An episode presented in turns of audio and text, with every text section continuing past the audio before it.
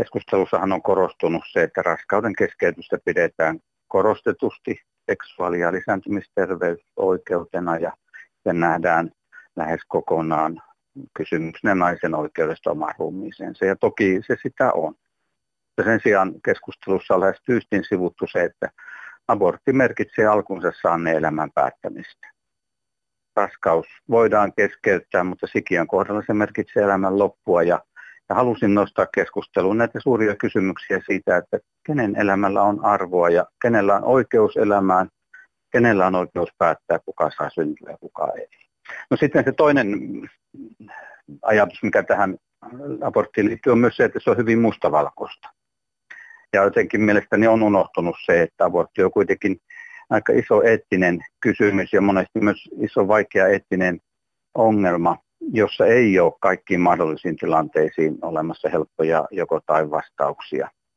Ja erityisesti näihin sosiaalisiin syyn tehtäviin abortteihin liittyy mielestäni näitä, eettisiä ongelmia, joista meidän pitäisi keskustella enemmän koko yhteiskunnan tasolla. No, tämä abortista keskustelu on ollut hyvin tunnelatautunutta. Mistä tämä sinusta kertoo? Tätä olen paljon pohtinut ja varmasti ainakin siitä, että kyse on hyvin herkällä alueella liikkuvasta kysymyksestä. Silloin on luonnollista, että siihen liittyy vahvoja tunteita.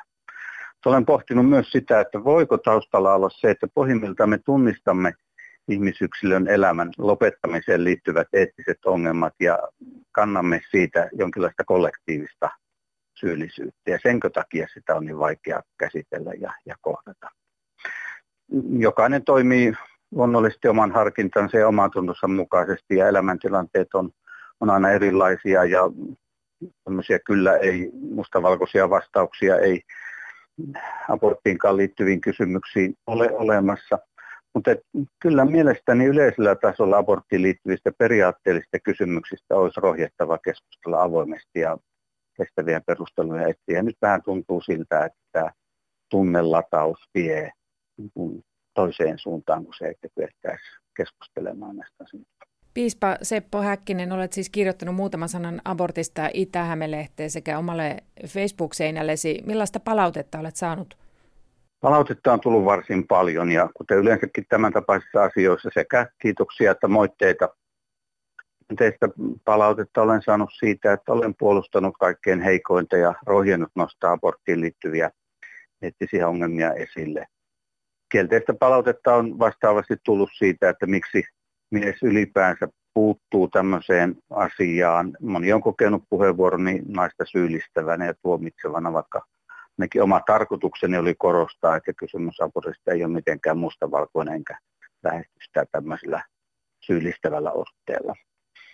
Hyvin mielenkiintoista on ollut tässä palautteessa huomata se, että jokainen lukee niin tätä puheenvuoroa kuin yleensäkin varmaan tämän tapaisia tekstejä eri tavalla siitä omasta taustasta ja kokemuksestaan käsin. Ja siksi saamassani palautteessa on semmoista kritiikkiä aiheesta, jota kirjoitukseni ei lainkaan käsitellyt, mutta näköjään kun jokainen omasta taustastaan lukee, niin tulkitsee sitä eri tavalla.